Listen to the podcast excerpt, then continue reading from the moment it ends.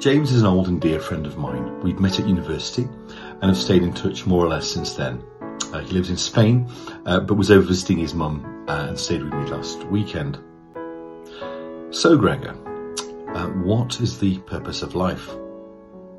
I wasn't particularly prepared for the question. Uh, we'd gone out for a beer, and the conversation had been wide ranging. James is an excellent conversationalist and someone who thinks deeply about what matters in life. Raised by a hippie mum, uh, he had inherited an apparently unshakable belief in the power of star signs to determine character. But that aside, he was a highly intelligent and deeply thoughtful individual who had um, uh, considerable insight. I valued his friendship and wisdom. I really wasn't sure what to say immediately. There are perhaps a range of off the peg Christian responses, uh, perfectly valid, but uh, they can sometimes sound trite uh, or incomprehensible to a person you're talking to. James would sniff out a pre-packaged answer immediately, and what I wanted to be more than anything uh, was sincere, real to him in the moment, even if my response was a bit scrappy around the edges. Let me know what you think, and I'll tell you if you're right, he joked. He clearly had an answer up his sleeve, but was waiting to see what I would say. James, I said, I think where I'd start is with my conviction that life does actually have a purpose. I don't believe the universe is accidental. I don't believe we are merely the result of mindless biological processes. I believe there is an intelligence behind the universe, a creator who brought it into being.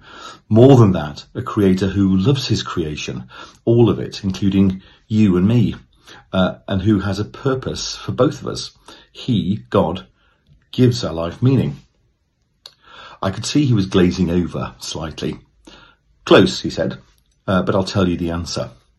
Relationships. The purpose of life is to form healthy relationships. I thought about that a little. I thought about how God did not remain distant from his creation, but entered it at a moment in history, in a dusty backwater of a tiny nation on the edge of the Roman Empire the ultimate demonstration, surely, of relationship. He, God, became like us in all our vulnerable, messy, painful humanity. James was right. I decided the purpose of life was relationship. Uh, God's love for his creation, for you and me, his desire for relationship with us, which will lead in due course to the redemption not only of our mortal bodies, but of the whole of creation we have a relational God. Hallelujah. But why do I believe these things? What do I believe? Why do I believe my life has meaning and purpose in God? Um, this, I think, is where Christian hope comes in. It is a hope that comes from God and is rooted in the resurrection, that second seismic historical event through which we view the birth, life, and death of Jesus. All praise to God the Father of our Lord Jesus Christ. It is by his great mercy that we have been born again, because God raised Jesus Christ from the dead. Now we live with great expectation, and we have a priceless inheritance, an inheritance that is kept in heaven for you, pure and undefiled, beyond the reach of change and decay. 1 Peter 1, 3 to 4.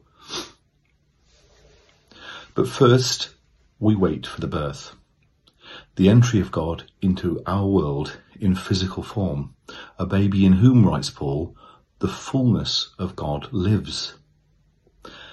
An event which, while hidden from view, save for a few shepherds, wise men and his parents, begins a chain reaction that will change the universe.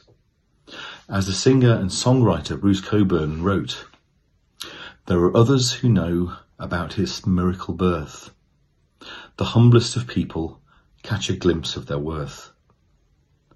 For it isn't to the palace that the Christ child comes, but to shepherds and street people, hookers and bums. And the message is clear if you've got ears to hear, that forgiveness is given for your guilt and your fear. It's a Christmas gift you don't have to buy. There's a future shining in a baby's eyes. Like a stone on the surface of a still river, driving the ripples on forever. Redemption rips through the surface of time in the cry of a tiny babe. Amen.